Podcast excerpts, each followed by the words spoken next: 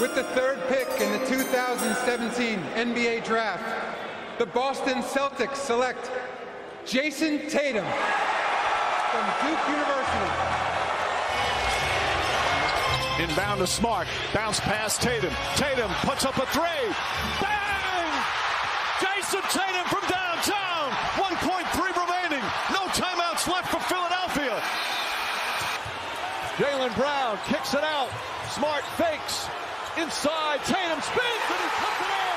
Celtics go up by one. Tatum drives George right there. Tatum gets a wide open look and knocks it down.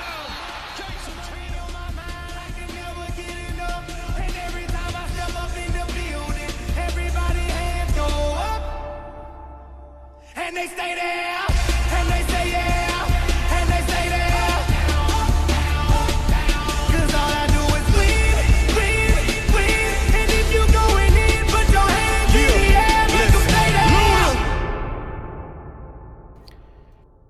Γεια χαρά, είμαι ο Νίκος Καπετανάκης Και εγώ είμαι ο Αντώνης Τσέπας.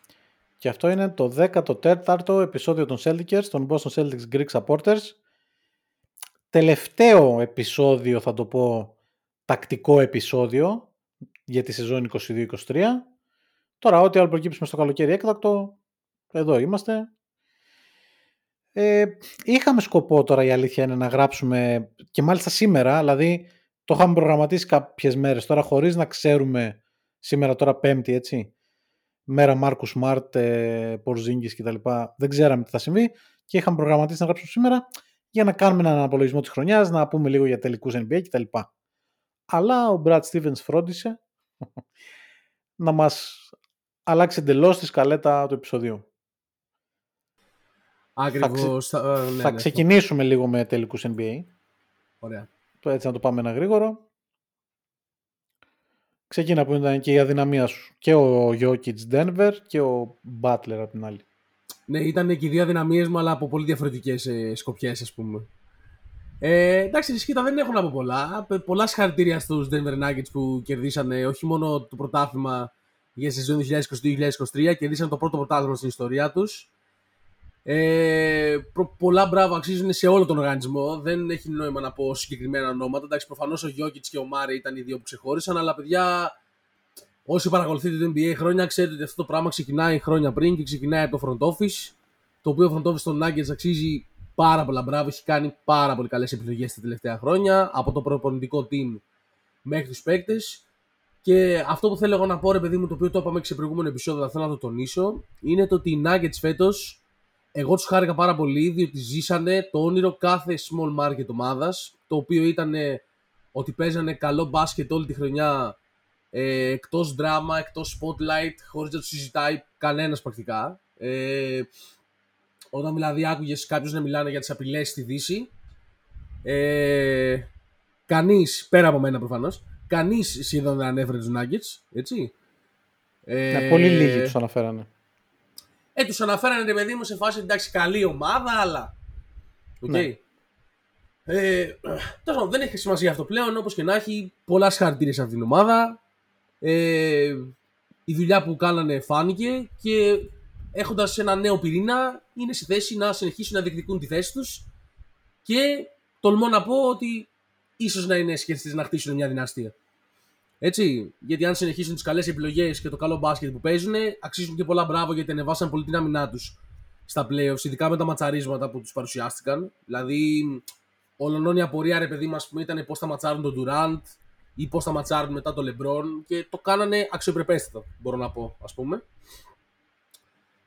Να πω και συγχαρητήρια στο, στο Miami, που εντάξει, εγώ γενικά έχω εκφράσει τις ε, αμφιβολίες μου και μ, τη δυσαρέσκειά μου για αυτό το run του Miami. Αλλά εντάξει, παιδιά, ό,τι και να πούμε, το, το σερί που έκανε το Miami ήταν φοβερό. Απέδειξε ότι όταν το θες και όταν ε, μ, πραγματικά παίζεις σωστά, μπορείς να υπερ... ο κάθε παίκτης είναι στη θέση να υπερβεί τον εαυτό του, παίζοντας κάτω από ένα ε, φοβερό προπονητή, κάτω από έναν φοβερό ηγέτη, σωστό μπάσκετ, να κάνεις αυτά που πρέπει, να παίζεις σκληρή άμυνα, να μην φοβάσαι την έδρα κανενός. Απέ, απέδειξαν και, και από την 8η θέση μπορείς να πας πάρα πολύ ψηλά και σου αξίζουν πολλά εύσημα. Ε, δεν ξέρω αν μπορούν. τι βασικά μπορεί να γίνει έτσι ώστε αυτή η ομάδα του Μαϊάμι που ε, έχει πάει δύο φορές τελικό μέχρι στιγμή με αυτόν τον πυρήνα. Τι μπορεί να γίνει ώστε να κυνηγήσει στην κορυφή. Αυτό μπορεί να είναι μια συζήτηση για ένα άλλο podcast. Αλλά αξίζουν όπως και να έχει αυτή η συγχαρητήρια 100% και μπράβο τους. Να πω και εγώ με τη σειρά μου πολλά συγχαρητήρια στον Denver. Ήταν η καλύτερη ομάδα. Δηλαδή ε, αποδόθηκε δικαιοσύνη. Ε, να πω την αλήθεια μου, εγώ ήμουν από αυτούς που έλεγα ότι το Denver είναι τρομερή ομάδα, αλλά δεν... Και τελικούς να πήγαινε τέλος πάντων θεωρώντας ότι θα βρει απέναντί του του Celtics. Θεωρούσα ότι οι Celtics θα το σήκωναν. Τώρα πια μπορώ να πω ότι και οι Celtics να είχαν περάσει τους τελικούς, το Denver θα το έπαιρνε. Συμφωνώ. Ε, πιο δύσκολα ίσως από ότι το πήρε με τους Hit, αλλά θα το έπαιρνε. Ε, να πω ότι ο Γιώκητς είναι ο καλύτερος που στον κόσμο, δηλαδή το παλικάρι κάνει αδιανόητα πράγματα. Βέβαια δεν έκλεισε με μέσους όρους triple-double και έχουμε φτάσει σε σημείο να τον μέμφουμε γι' αυτό ξέρω εγώ. Ε, είναι μια ομάδα που στον τρόπο χτισήματος φέρνει λίγο σε Celtics αλλά απέδειξε όλος ο οργανισμός αυτό που είπες και εσύ, ότι μακριά από τα φώτα, ότι παίζουμε τον μπάσκετ μας, δεν ασχολούμαστε με τα γύρω-γύρω. Σοβαρή ομάδα.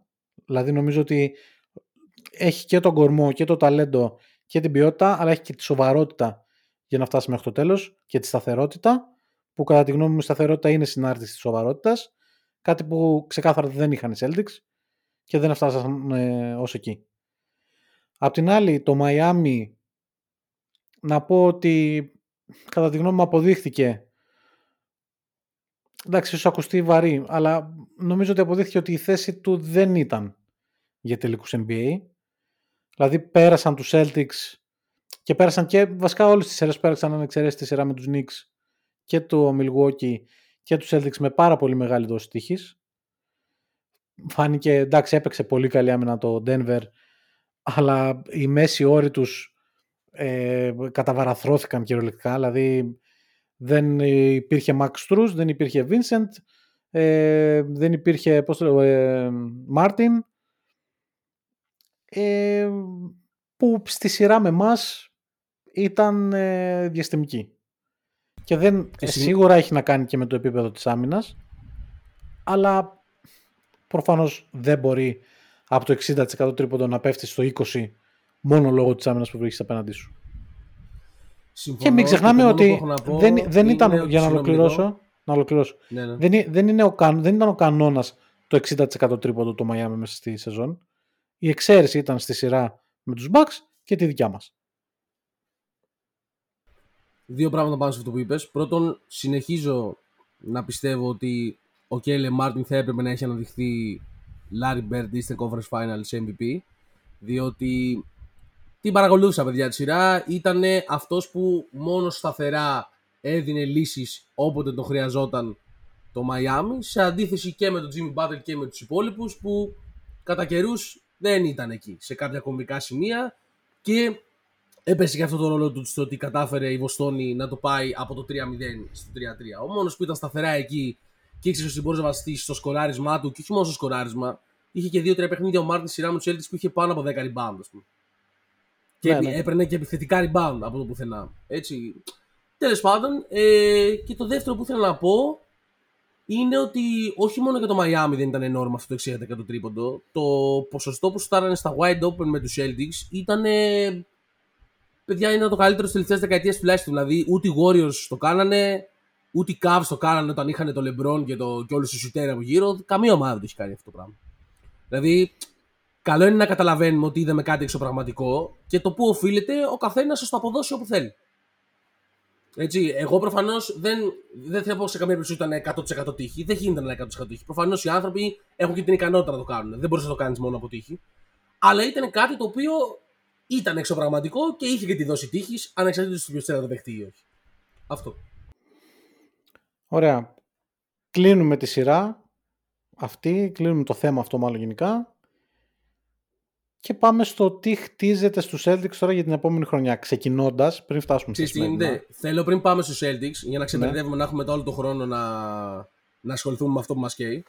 Ε, θέλω να μου πεις τη γνώμη σου για το trade που έστειλε τον Bill στους Phoenix Suns. Έτσι πολύ σύντομα. Κοίτα, αντικειμενικά είναι πολύ καλό trade. Δηλαδή οι Suns χτίζουν δυνατή τριάδα. Αλλά έχουν πολύ δρόμο ακόμα μπροστά τους εγώ νομίζω για να φτάσουν σε σημείο να φτιάξουν μια ομάδα που θα πάει μέχρι το τέλος. Επειδή ακούστηκε ο Bill για τους Celtics θα τον ήθελα. Και στους Suns είναι πολύ καλή προσθήκη αλλά έχουν ακόμα πράγματα να κάνουν. Δεν νομίζω ότι θα τους φτάσει αυτό. Δηλαδή αν μείνουν εκεί νομίζω ότι θα είναι άλλη μια μεγάλη τριάδα που θα αποτύχει. Ε, εν μέρη συμφωνώ, εν μέρη διαφωνώ σε αυτό που λες. Εμένα η σκέψη μου όταν το είδα ήταν ότι μ, κατά κάποιο τρόπο μου φάνηκε σαν άλλη μια ομάδα που αντί να προσπαθήσει να πλησιώσει το ρόστερ με τα κομμάτια που της λείπουν, απλά παίζει fantasy basketball και προσπαθεί να φέρει Ναι. όσο περισσότερο ταλέντο μπορεί, γιατί ο Μπίλ είναι παικταράς, δεν το αμφισβητεί κανείς αυτό. Απλά μετά ε, μπαίνουν ζητήματα fit, τύπου ποιος θα παίξει τη θέση του point guard, ε, πώς θα διαχειριστεί. Εντάξει, ο Μπίλ μπορεί να παίξει και λίγο εκτός μπάλας. Είναι απλά, δεν είναι το κομμάτι που τους έλειπε ρε παιδί μου. Όχι, δεν είναι το κομμάτι που τους έλειπε σε καμία περίπτωση.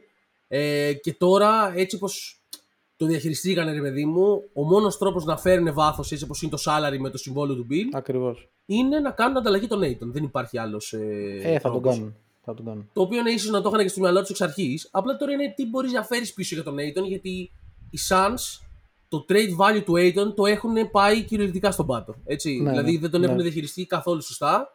Δεν ξέρω αν φταίνει η Suns ή αν φταίνει ο ίδιος ο Aiton. Ε, Ίσως να είναι ένας συνδυασμός των δύο, ρε παιδί Ναι. μου. Αλλά τέλος πάντων, ναι, δεν νομίζω ότι είναι αυτό που θα. Θα πάει τους Suns over the hump που λέμε. Δηλαδή δεν νομίζω ότι είναι αυτό που ψάχναν οι Suns. Θα μου πεις δεν έχει τελειώσει ακόμα η season. Οπότε τελικά θα κλείσω και εγώ σε αυτό που λες εσύ, ότι έχουν πολλή δουλειά μπροστά τους. Ναι, και ίσως τώρα η κίνηση αυτή να αποδειχθεί και μ, φρένο στην προσπάθεια του να πάρουν τα κομμάτια που θέλουν, γιατί τους λείπουν πολλά κομμάτια. Δεν είναι ένα ή δύο. Τους λείπουν πάρα πολλά κομμάτια και σε θέμα βασικής πεντάδας, να το πω έτσι, και σε θέμα βάθους. Μα το βάθος ρε αυτό που είδεξε και η σειρά με τον Denver που αποκλείστηκαν οι Suns ήταν ότι το Ακριβώς, βάθος τους έλειπε. Δηλαδή ακριβώς. Είχες, είχες δύο υπερσκόρερ, γιατί παιδιά ο Booker και ο Durant είναι υπερσκόρερ, ό,τι και να λέμε έτσι. Οι οποίοι απλά έμπαιναν και έκαναν επιθετικά σχεδόν ό,τι ήθελαν μες στο γήπεδο στα περισσότερα παιχνίδια. Αλλά από εκεί και πέρα το χάος. Δεν φτάνει, δεν φτάνει. Όχι βέβαια.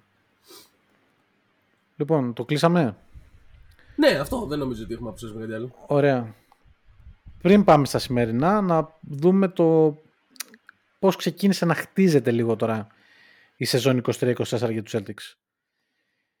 Καταρχήν όλο το staff του Μαζούλα σχεδόν, ο- τέλος πάντων νομίζω το 60-70% έχει φύγει και έχει πάει ε, προς Houston μεριά ε, σαν staff του Ντόκα.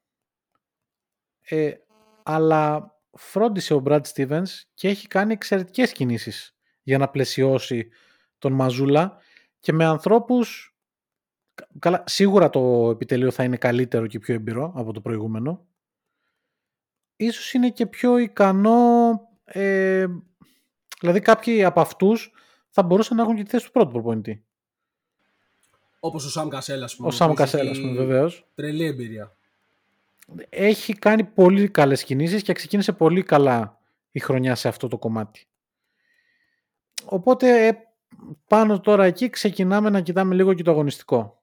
Ακούστηκαν διάφορα και τα συζητήσαμε και μεταξύ μας. Για Miles Turner ακούστηκε και χθες ξαφνικά σκάει το όνομα του Πορζίνκης για ανταλλαγή, τριπλή ανταλλαγή ανάμεσα σε Celtics, Clippers και Wizards ε, ο Προζίνγκης να έρθει στους Celtics και ο Brogdon να πάει στους ε, Clippers.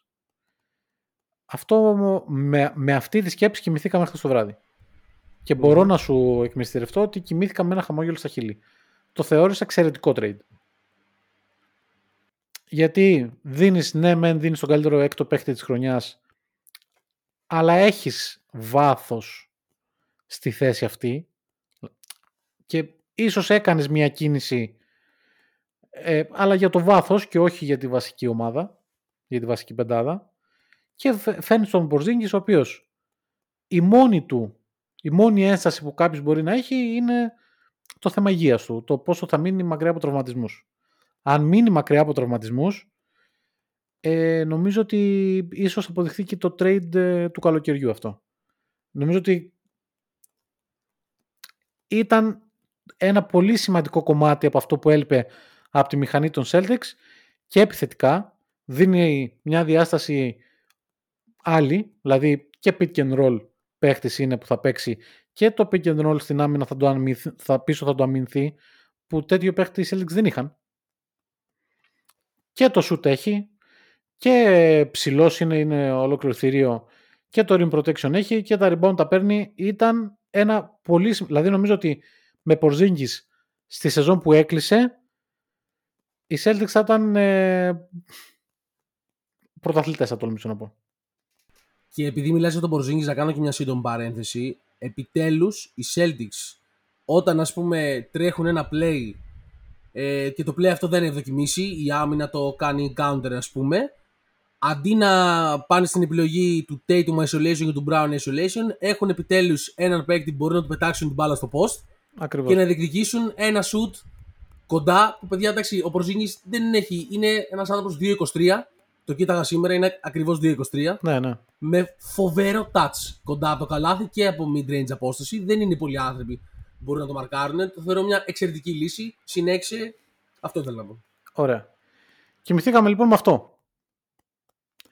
Ξυπνάμε το πρωί και βλέπουμε ότι μέσα στα μεσάνυχτα ώρα Ελλάδας έχει ανατραπεί όλο αυτό. Έχουν αποσυρθεί οι Clippers από το trade αυτό γιατί φοβήθηκαν να ρισκάρουν το να πάρουν τον Brogdon λόγω του τραυματισμού που έχει. Χαλάει προσωρινά η- το trade αυτό. Και μετά από λίγη ώρα βγαίνει ότι οι Celtics συμφώνησαν, μάλλον ότι στο trade αυτό μπήκε το Memphis. Οι Celtics παίρνουν τον Porzingis και δίνουν στο Memphis τον, Marcus, τον Marcus Smart. Σοκ. Δηλαδή, ψ- ε, ε, ε, όχι σοκ, όχι για αποδυνάμωση της ομάδας, δεν- όχι με αυτή την ε, λογική, αλλά γιατί φεύγει ένα κομμάτι από τα σπλάχνα σου. Δηλαδή δεν νομίζω ότι υπάρχει φίλος των Celtics που δεν σοκαρίστηκε με αυτό. Όσο μετά βέβαια έκατσε να το σκεφτείς ψύχρεμα και αγωνιστικά, σου έκανε μια λογική και ίσως, ας πούμε η γνώμη μου είναι ότι είναι ε, το απόλυτο κλέψιμο το trade αυτό, το ότι έφ- έδωσαν οι Celtics τον Smart για να πάρουν τον Porzingis, νομίζω ότι ήταν πολύ καλή κίνηση. Αλλά η πρώτη αντίδραση και ακόμα δηλαδή το συνέστημα είναι λίγο περίεργο γιατί φεύγει η ψυχή της ομάδας. Ακριβώς. Ε, εγώ δύο πράγματα θέλω να ξεκαθαρίσω για να καταλάβουμε τι συζητάμε και να το βάλουμε σε ένα πλαίσιο. Αρχικά, βλέποντας την πορεία της ομάδας την περσινή και με το ρόστερ που είχε, αν αναλογιστείς κιόλας ότι ο Χόρφορντ μεγαλώνει καλός ή κακός και σιγά σιγά η απόδοσή του πέφτει, το είδαμε αυτό δυστυχώς φέτος στα playoffs. Μας πόνεσε που δεν είχαμε τον περσινό Χόρφορντ, ε, ειδικά στην επίθεση. Και αν αναλογιστείς το ότι ο Grant Williams αποτελεί σχεδόν παρελθόν, δηλαδή είναι απλά θέμα χρόνου το πότε θα γίνει κάποιο sign and trade με τον ε, Grant Williams, ήταν δεδομένο ότι η ομάδα ήταν αναγκασμένη να θυσιάσει το βάθος που έχει στα guards, που είχε τέσσερα φοβερά guards ας πούμε, τέσσερα starting caliber guards να το πω έτσι, ε, και έτσι ώστε να διεκδικήσει το βάθος στους ψηλούς. Έτσι, αυτό ήταν δεδομένο και το ότι ο Brad Stevens το κυνήγησε μόνο και μόνο ήταν ένα καλό σημάδι γιατί ο άνθρωπος φαίνεται ότι καταλαβαίνει ρε παιδί μου αυτό που βλέπει και είναι λογικό να καταλαβαίνει αυτό που βλέπει γιατί προπονούσε αυτή την ομάδα τόσα χρόνια. Γιατί ξέρει μπάσκετ ο άνθρωπος, μπάσκετ άνθρωπος. Ακριβώ. Πρώτον αυτό λοιπόν. Δεύτερον, πρέπει να καταλάβουμε, να καταλάβουμε το εξής. Να καταλάβουμε τι λέμε. Ακόμα και να πάρουν οι Celtics το πρωτάθλημα του χρόνου, ε, σήμερα είναι μια πολύ στενάχωρη μέρα για οποιονδήποτε είναι φαν των Celtics. Τι να σου πω, ρε, εσύ, και το. Παιδιά και το Michael Jordan στο Prime του να παίρναμε. Είναι πολύ στενάχωρη μέρα. Μιλάμε για ένα παίκτη ο οποίος για μένα, ας πούμε, είναι πολύ ξεχωριστός. Γιατί όταν τον κάνανε draft οι Celtics, τότε περίπου ήταν που ξεκίνησα να παρακολουθώ πολύ σταθερά και καθημερινά το NBA και να παρακολουθώ και τους Celtics καθημερινά. Οπότε ήταν ουσιαστικά κατά κάποιο τρόπο συμφασμένη η, η ύπαρξη του Smart με την πορεία της ομάδας κατ' εμέ που εκεί άμα το καλό δει ξεκίνησε λίγο και το rebuild.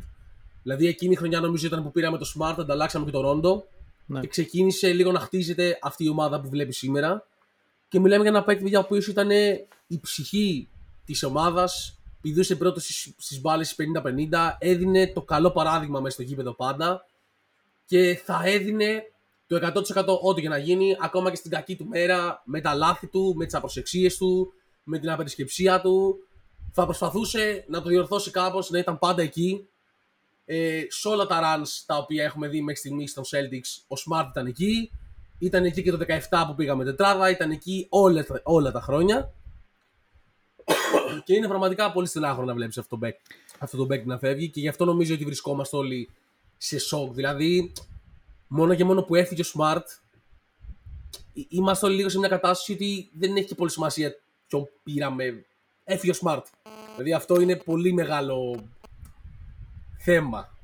Δεν αλλάζει, είναι άλλη ομάδα. Είναι άλλη ομάδα χωρίς το Smart. Είναι ρε παιδί μου ο παίχτης ο οποίος πάντα ό,τι έκανε και τα σωστά που έκανε και τα λάθη που έκανε, που που ήταν πολλά ρε παιδί μου. Δηλαδή ήταν η ψυχή της ομάδας.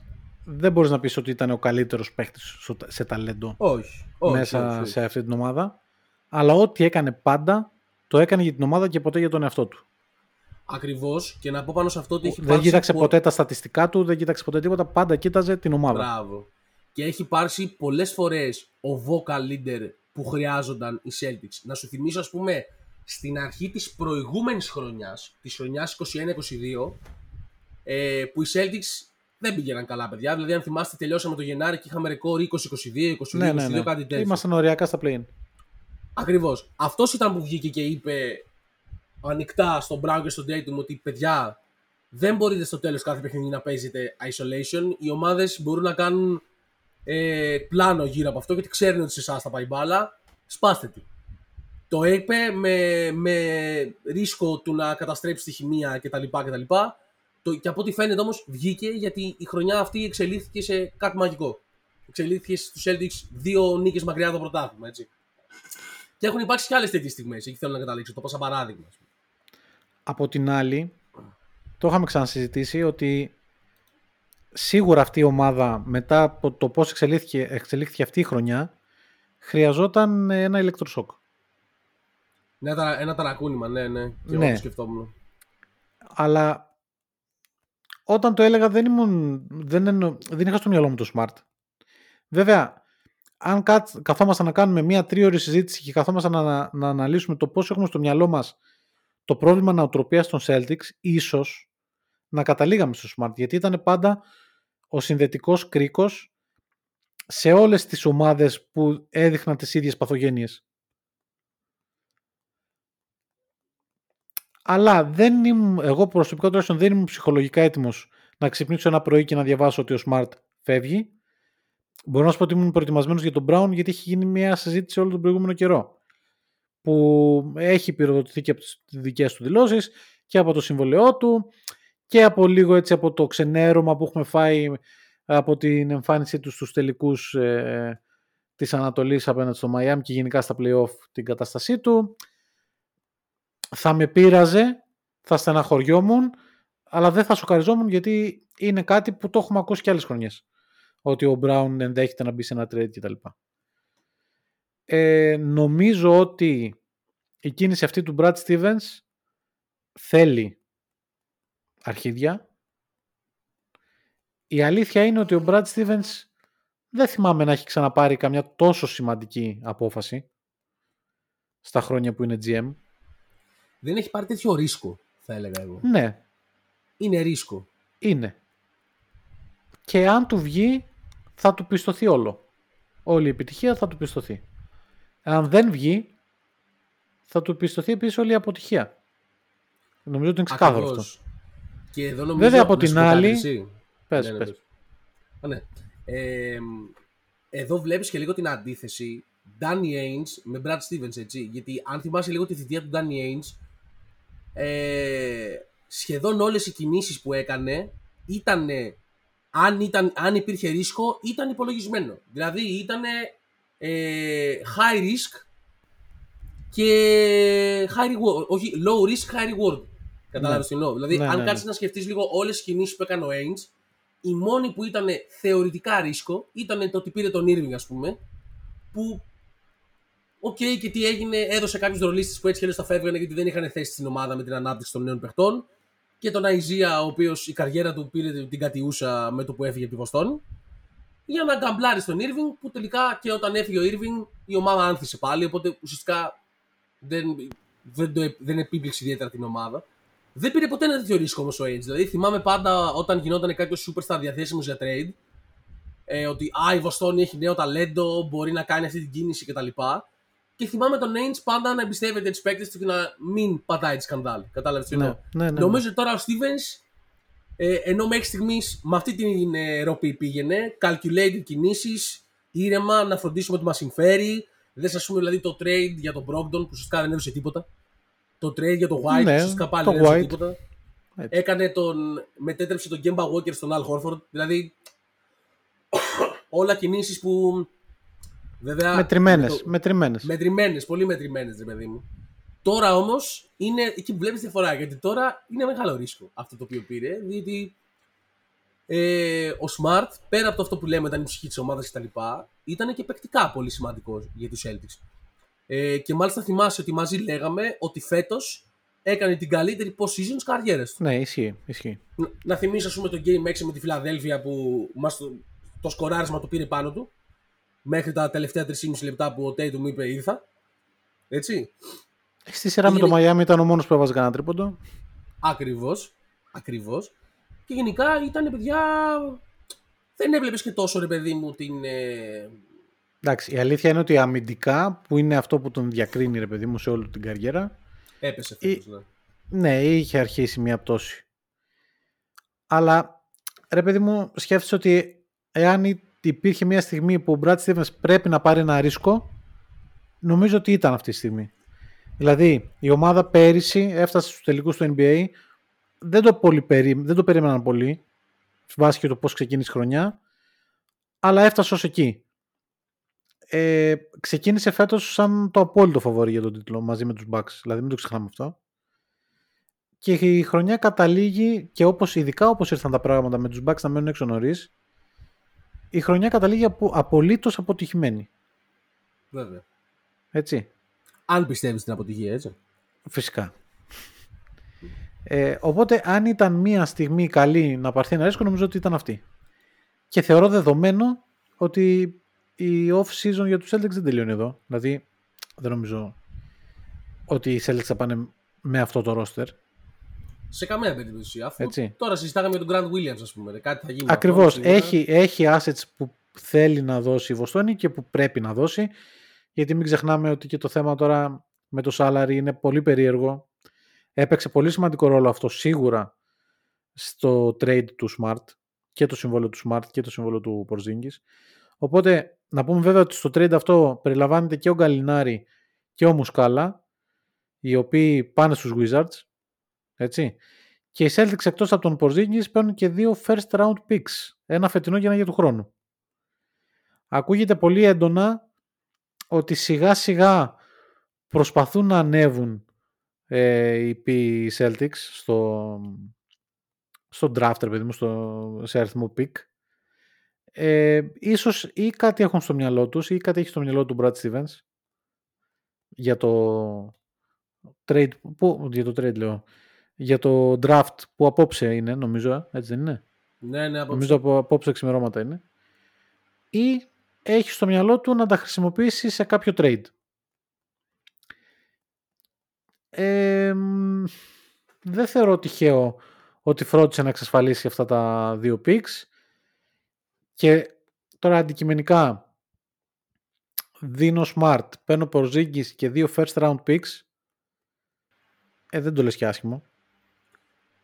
Είναι φοβερή ανταλλαγή, ρε, εσύ, αλλά πάντα με την προπόθεση ότι ο Ότι είναι Porzingis θα είναι υγιής. στο γήπεδο. Ε, ναι, ναι, εντάξει. ναι, ναι. Προφανώς. Τώρα μιλάμε για το...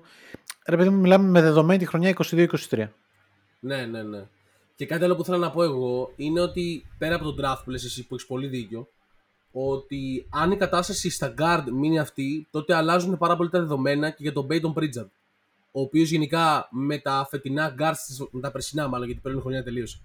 Guards της Βοστόνης δεν είχε λεπτά συμμετοχής που είναι πολύ λογικό, γιατί είχες 4 guard οι οποίοι ήταν starting caliber guards στη λίγα.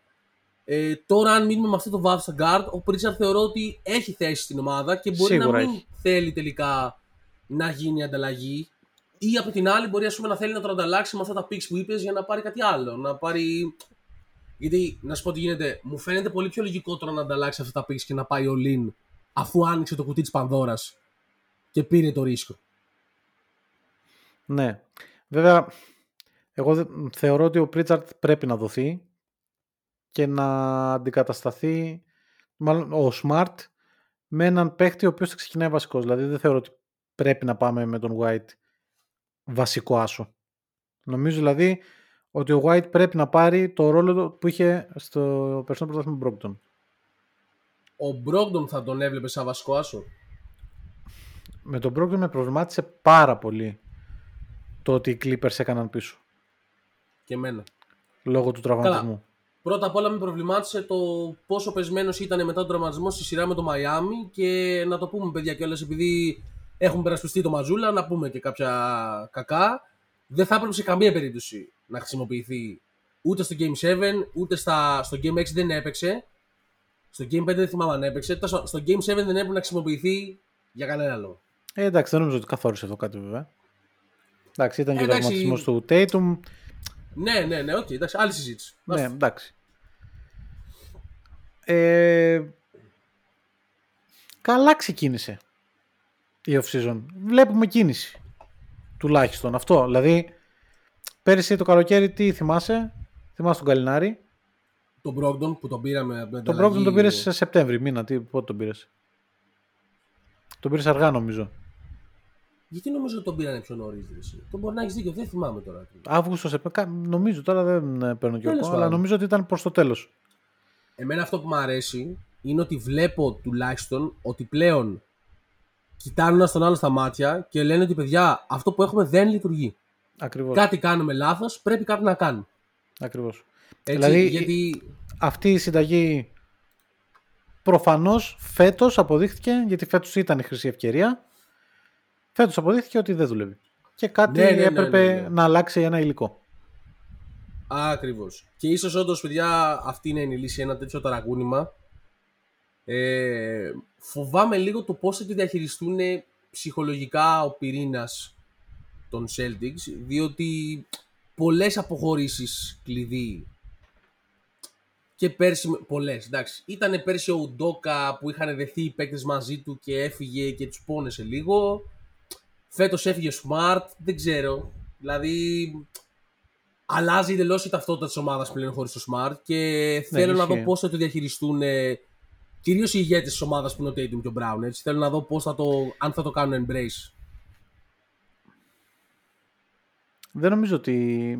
λα- Ο Tatum ειδικά δεν νομίζω ότι ιδιαίτερα θα επηρεαστεί, να σου πω την αλήθεια.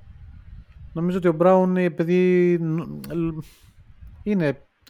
Και, έχει, και είχε πολύ καλή σχέση με το Smart, ρε παιδί μου. Mm. Ίσως επηρεαστεί, αλλά ρε φίλε να σου πω και κάτι, δεν είμαστε σε παιδική χαρά ή έχουμε βγει για καφέ τα φιλαράκια να τα λέμε. Ομάδα είναι που κυνηγά το πρωτάθλημα. Πρέπει να γίνουν σωστές κινήσεις. Αλήθεια είναι αυτό που λες. Ε, ναι, δηλαδή, εντάξει. Τώρα, ε, θεωρώ ότι νομίζω ότι αυτό που θα γίνει ακόμα, γιατί μην ξεχνάμε ότι έχουμε τώρα μέσα στο ρόστερ. Υπάρχει ο Πρίτσαρτ. Ενώ ε, παίχτες που είναι υποψήφιοι στο να χρησιμοποιηθούν σε κάποιο trade. Είναι ο Πρίτσαρτ, είναι ο Grant Williams που θεωρώ δεδομένο ότι θα δοθεί, λόγω και του συμβολέου που ζητάει. Είναι ε, ο Κορνέτ, που τώρα και με τον Μπορζίνγκης μέσα δεν ξέρω.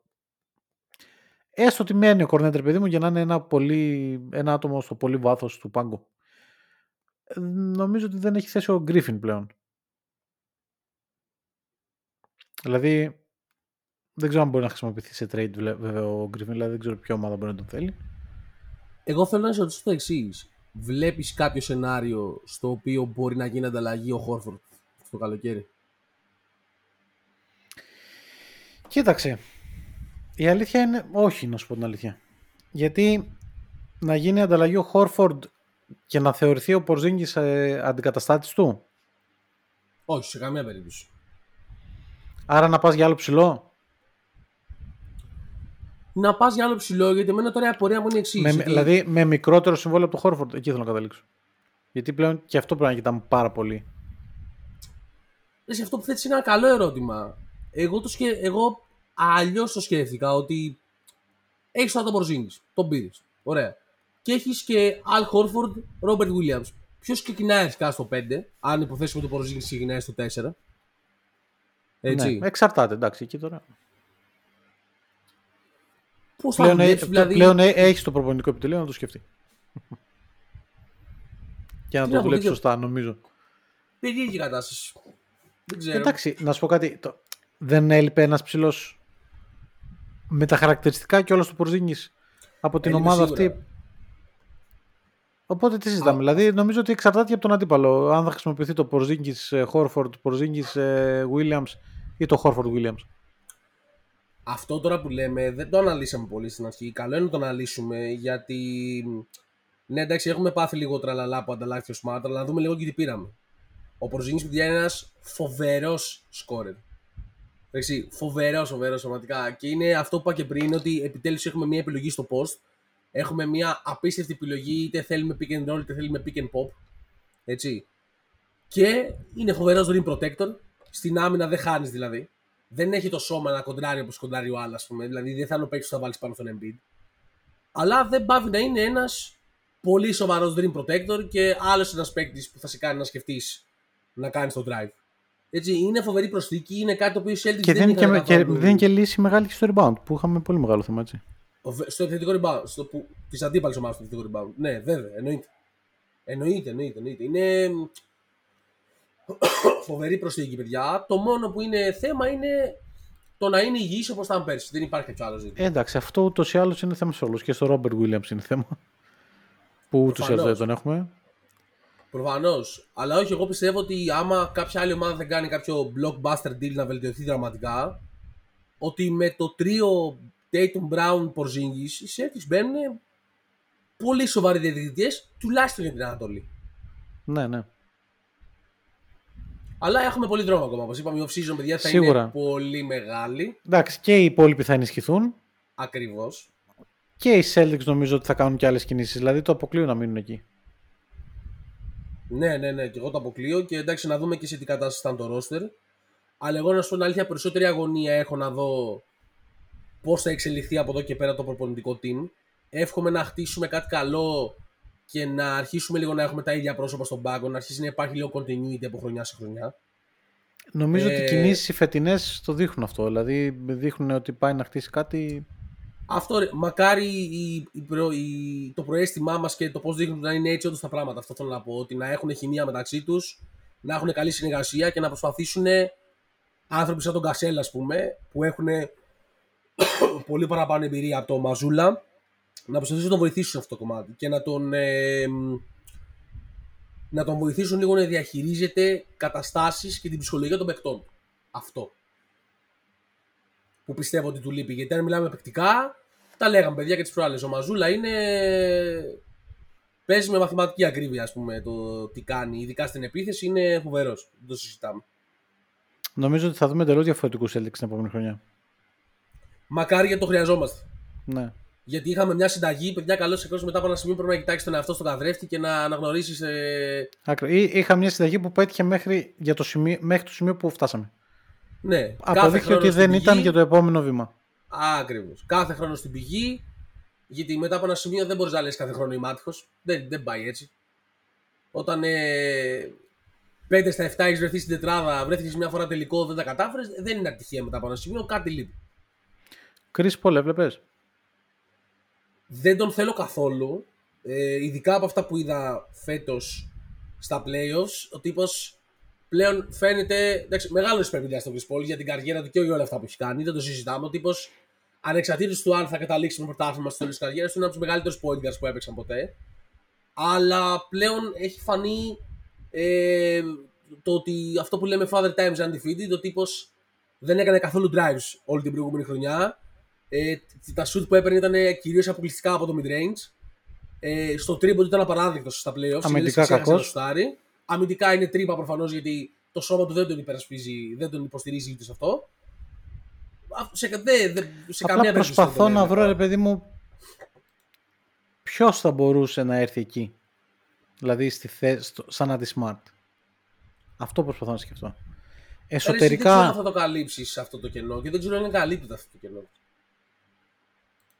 Δεν νομίζω ότι θα πάει έτσι. Σίγουρα θέλει άλλο ένα guard. Σίγουρα. Συ- Που το, ρε, θε- θα το πάρει, θέλαμε ρε, και στην περσινή χρονιά, έτσι. Δηλαδή, και περιμέναμε, υπολογίζαμε τώρα εκεί τον Καλινάρη, ας πούμε. Ή θα πάρει άλλο ένα guard ή δεν θα του βγει και θα δώσει την ευκαιρία στον Bridge ας πούμε. Να γίνει πλέον rotation παίκτης και θα ξεκινάει Δεν με νο- Brogdon. Δεν, Δεν νομίζω ότι δεν θα υπάρχει κάνει. άλλη επιλογή. Δεν... Ο Μπρόκτον τώρα η αλήθεια είναι ότι δεν κούμπωσε πολύ καλά με Brown και Tatum. Ήταν πολύ καλός, ήταν τρομερός. Αλλά το έβλεπες ρε παιδί μου στο παιχνίδι ότι δεν είχαν τη χημεία. Εγώ πάντως εσύ θα διαφωνήσω Νομίζω κάτι ότι, με το χρειάζεται, stream. νομίζω ότι χρειάζεται κάτι, κάτι εκεί. Εγώ Ειδικά μετά θα τη ήθελα φύση να του δω. Θα σου πω, εγώ θα ήθελα να δω τον Brogdon στο ρόλο που είχε πέρσι και στη βασική πεντάδα του White.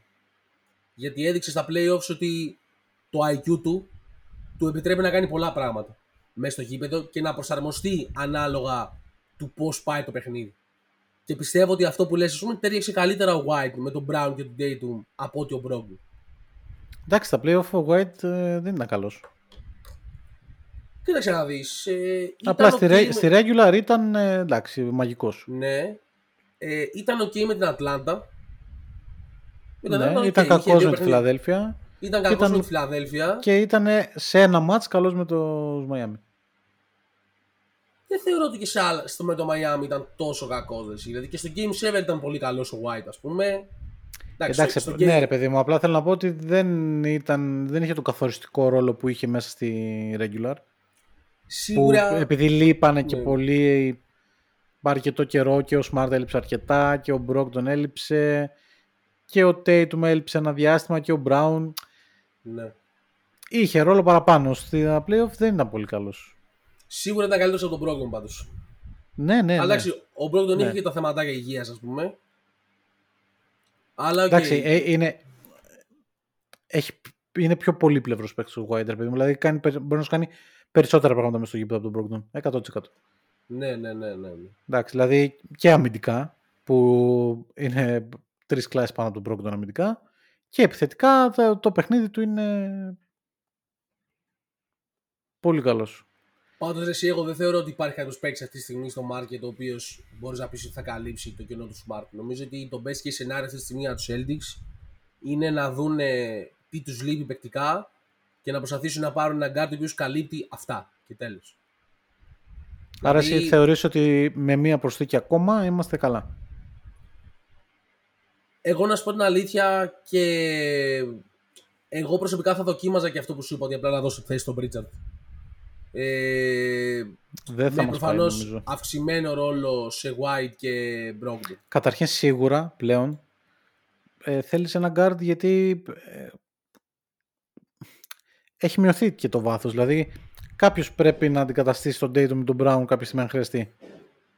Ρε, Συνίκη, Ποιος θα όμως, είναι αυτός αυτό, Αυτό το είπα και στην αρχή, ότι το ξέραμε ότι θα γίνει. Ναι, Δηλαδή- άρα αυτό λέμε ότι ήδη χρειαζόσουν εκεί ένα παίχτη. Ναι, οκ. Ήδη το ξέραμε αυτό ότι χρειαζόμασταν. Ναι, απλά θέλω να σου Και πω με αυτή ότι... τη λογική είχε ακουστεί και ο Bradley Beal, ρε παιδί μου. Ναι, ναι, ναι. Ρε παιδί μου, Γκάρ θα κυνηγήσει. Σίγουρα θα κυνηγήσει Γκάρ. Εγώ θέλω να πω ότι άμα δεν κάτσει, οκ, μπορεί να μείνει και το τέλο του κόσμου. Δεν Καλά, νομίζω σου λέω. ότι χωρίς βάθο. Δεν σου λέω το περσινό που το βάθος ήταν ε, σε άλλο επίπεδο. Αλλά αυτή τη στιγμή στα guard δεν έχει στοιχειώδες βάθος. Στα φτερά τουλάχιστον δεν έχεις βάθος. Στα φτερά το ακούω. Στα Γκάρ, έτσι και έτσι. Δηλαδή, σαν αντί Tatum, αντί Brown δεν έχεις. Δηλαδή, όχι ισάξιο, δεν έχεις καν αξιόπιστη επιλογή αυτή τη στιγμή. Ναι. Τον Gallinari τελικά δεν θα τον δούμε ποτέ. Τον Gallinari δεν θα το δούμε ποτέ. Οκ. Που, που περιμένω να δούμε πώς θα επηρεάσει. Δεν θα τον δούμε. Εντάξει. Δεν υπάρχει ούτε μία περίπτωση στο εκατομμύριο. Δηλαδή, τι να σου πω τώρα. Είμαι απόλυτα σίγουρος. Να μην έχει ήδη κάτι στο μυαλό του ο Brad Stevens. Βρε στο μυαλό του θα έχει. Αν θα του βγει είναι το θέμα. Γιατί και, Οκ, εδώ, εντάξει. γιατί και εδώ άλλο πράγμα έχει στο μυαλό του. Αλλά το ρίσκο που παίρνει με το Smart δείχνει ότι έχει κάνει μια προεργασία γενική. Και δεν είναι, έχει αποδείξει ότι δεν είναι άνθρωπος των βιαστικών αποφάσεων, αυτό που λέγαμε και πριν, ότι όλα τα κάνει μετρημένα. Ρε μαζί σου, αλλά στο ξαναλέω, άλλο πράγμα ήθελε να κάνει και μετά επειδή δεν του βγήκε πήγε στην επιλογή του Smart. Δηλαδή στην αρχή το game plan του ήταν ότι ωραία θα ανταλλάξω τον Brogdon που το είχε συμφωνήσει. Ναι, Ήταν αλλά κλεισμένο. πρόσεξε, παίχτες στην ίδια θέση. Ναι. Δηλαδή, κατάλαβες το να πω δεν το- ότι. Ναι, δεν είναι το ίδιο όμως. Ναι, καμία όχι, το σχέση. ίδιο δεν είναι σίγουρα. Αλλά και σαν συμβόλαιο δεν είναι το ίδιο επίσης. Δηλαδή, το salary που σου απελευθερώνει Ναι, ναι. δεν είναι το ίδιο.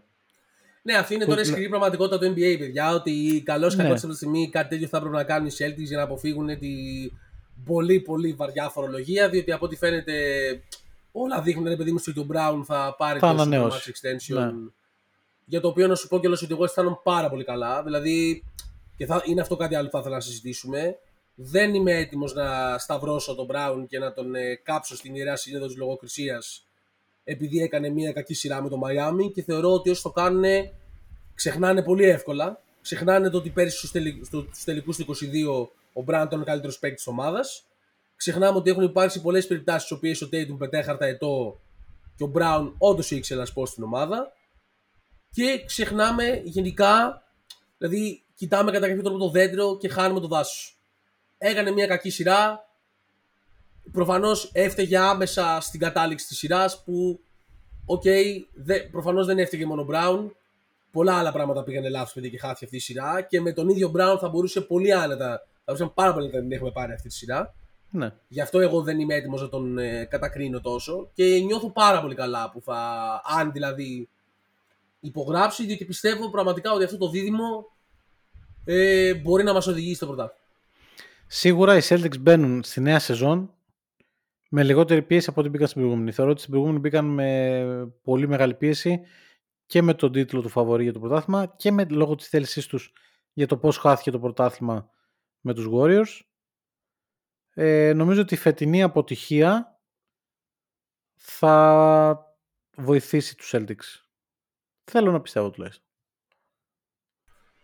Θα μπουν με Εντάξει. πιο καθαρό μυαλό Ναι, θα κάνουν έχεις- την αυτοκριτική τους και δείχνει ο Ναι. Οργανισμός με τις κινήσεις αυτές ότι την αυτοκριτική του την κάνει. Σωστό αυτό που λες. Και έχει και παίκτες οι οποίοι θέλουν και λίγο να αποδείξουν την αξία τους, όπως είναι ο Μπράουν, ας πούμε, και όπως είναι ναι, ο Tatum, και ο, έτσι. και ο Tatum, ναι, και είναι μικρή. Δηλαδή τώρα μην το ξεχνάμε επίσης αυτό έτσι. Δεν, είναι, δεν τους έχουν πάρει τα χρονιά. Ναι. Εντάξει. Ίσως μάλιστα η πίεση μπήκε πολύ νωρίτερα από ό,τι έπρεπε. Αλλά Η είναι πίεση αυτή η σίγουρα φανέλα. μπήκε- Καλά, η πίεση υπάρχει χρόνια και μπήκε προφανώς πολύ νωρίτερα από ό,τι έπρεπε λόγω της επιτυχίας. Δηλαδή, κανείς δεν περίμενε αυτή η ομάδα να βρίσκεται Ναι, σχεδόν κάθε ακριβώς. χρόνο στην Έδειξε η τετράδα. ομάδα ότι την πίεση αυτή μπορεί να τη σηκώσει. Ακριβώς. Έτσι.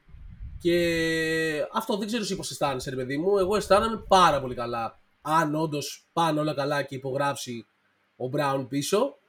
Ε, γιατί έχοντας ζήσει αυτό το παίκτη τόσα χρόνια, τον εμπιστεύομαι. Εμπιστεύομαι ότι θα κάνει bounce back, ότι θα σκεφτεί να κάνει καλύτερες επιλογές και ότι θα κάνει double down στο τι χρειάζεται η ομάδα. Κατάλαβε τι εννοώ. Ναι. Δύο είναι τα στενάχωρα τώρα. Τα κρίμα είναι δύο. Το ένα είναι ότι δεν πήρε πρωτάθλημα η τριάδα Tatum Brown Smart. Μεγάλη αλήθεια. Το δεύτερο είναι ότι ο Smart πάει σε μια ομάδα που είναι η πιο αντιπαθής ομάδα σε όλη τη λίγα.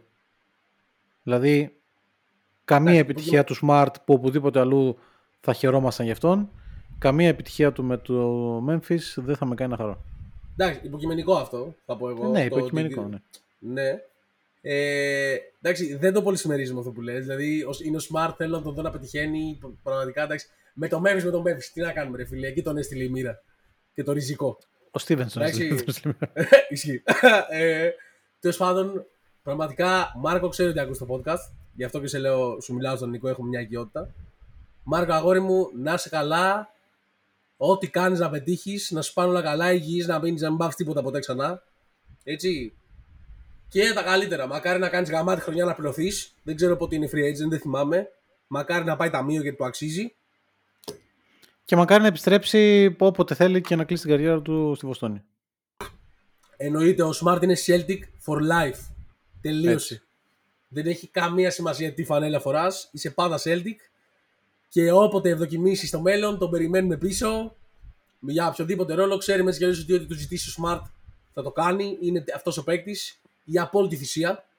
Έτσι. Γιατί να σου θυμίσω ότι στην πορεία τους στους Celtics, ο Smart πέρασε από πάρα πολλούς ρόλους, πέρασε από πάρα πολλή αμφιβολία και η αμφιβολία δεν ξεκινάει από τους fans, ξεκινάει από την ίδια την ομάδα. Πόσα χρόνια ο Ainge έψαχνε άσο, έψαχνε άσο και δεν έδινε την επίθεση τα κλειδιά στο Smart και τελικά όταν τον εμπιστεύτηκε ο Smart έδειξε ότι εντάξει, δεν είναι κανένας τύπου Steph Curry point guard, αλλά μπορεί πάρα πολύ αξιοπρεπώς να είναι ο άσος της ομάδας και να κάνει παραπάνω πράγματα και να έχει τα playmaking duties κτλ. Έτσι. Και θεωρώ ότι υπερεύει τα όρια του και κέρδισε αυτή την αμφιβολία, να το πω έτσι. Αυτό. Εάν ήσουν φίλος των Grizzlies, τι συναισθήματα θα είχες για αυτό το trade; Πάρα πολύ καλά, παιδιά. Οι Grizzlies παίρνουν ένα παίκτη που ταιριάζει στην οτροπία που θέλουν να δείχνουν προς τα έξω. Το αν την έχουν ή όχι είναι λίγο debatable. Αλλά ταιριάζει απόλυτα σε αυτό το grit and grind που προσπαθούν να μοστράρουν και να προσάρουν οι Grizzlies. Ότι Ναι, είναι, είναι ένα κομμάτι που τους έλειπε η αλήθεια είναι. είναι ένα κομμάτι που τους έλειπε σίγουρα. Δεν ξέρω αν είναι το κομμάτι το οποίο τους πάει over the hump. Ω, Σίγουρα Και τους δεν τους κάνει πάει. Δεν νομίζω ότι τους πραγματικούς- αλλάζει, επί- Ναι. δεν τους αλλάζει επίπεδο. Σίγουρα θα είναι εκεί για να καλύψει λίγο το κενό του Μωράν, το οποίο, όπω δεν ξέρω αν είδες, χάνει 25 παιχνίδια. Ναι, αλλά έφαγε σίγουρα... suspension. Ναι, ναι. Αλλά σίγουρα 25 επίσης ε, μεταφέρει και έναν επαγγελματισμό στο Memphis που δεν υπήρχε. Δηλαδή το Καραγιουζιλίκι στο Memphis ήταν... ε, Μεγάλη αλήθεια αυτή. Ε, έναν επαγγελματισμό και ένα veteran leadership και ένα playoff experience. Έχει γιατί δεν είναι ότι υπάρχει κάποιος τόσο βετεράνος στο Memphis που να έχει τρελό playoff experience. Να ξέρεις το Steven Adams. 29 χρονών, ε, ε, 127 αγώνες playoff, κάτι τέτοιο. Ναι, παιδιά, ο Smart έχει παίξει. Εντάξει. Το 14 έγινε draft και από το 16 και μετά. Όχι, και το 15 μπήκαν οι Celtics. Από το 15 Ναι. και μετά παίζει κάθε χρόνο playoffs. Και έχει μία παρουσία σε τελικούς NBA και τρεις σε τελικούς Ανατολής. Παραπάνω σίγουρα. Ή 4 Τέσσερις. 17, Πέντε νομίζω όχι. 18, 20, 22, 23. Πέντε. Σωστά. Πέντε, πέντε. Σωστά. Πέντε. Εντάξει, απλά το έβαλα τελικούς NBA με τελικούς Α, το Ανατολής. αφαίρεσες. Ναι, Ναι, οκ. εντάξει, οκ. εντάξει. Αυτά. Ε, μεγάλο καλοκαίρι προβλέπετε. Πολύ μεγάλο ενδιαφέρον τι θα γίνει απόψε με το draft. Αν και νομίζω ξέρουμε Ναι. Πού θα πάνε τα μεγάλα ονόματα. Παιδιά, spoiler alert. Ε, ε, αυτό που θα Το σου πω Σαν τώρα... Αντώνιο θα πάρει το Wembanyama. Έλα, άσε με να το πω, ρε φίλε. Γιατί μου το παίρνεις; Παιδιά, το άκουσα, πρώτη το ερώτηση, άκουσα κι εγώ. Το άκουσα κι εγώ. Παιδιά, κυκλοφορεί αυτή η βρώμα πολύ συνωμοτικά. Εντάξει, μην το διαδώσετε και παντού. Έτσι, Παίξτε μεταξύ το. μας. Παίξτε το. Παίξτε το. λοιπόν. Ε, κάτι άλλο που θέλω να σχολιάσουμε πριν το κλείσουμε.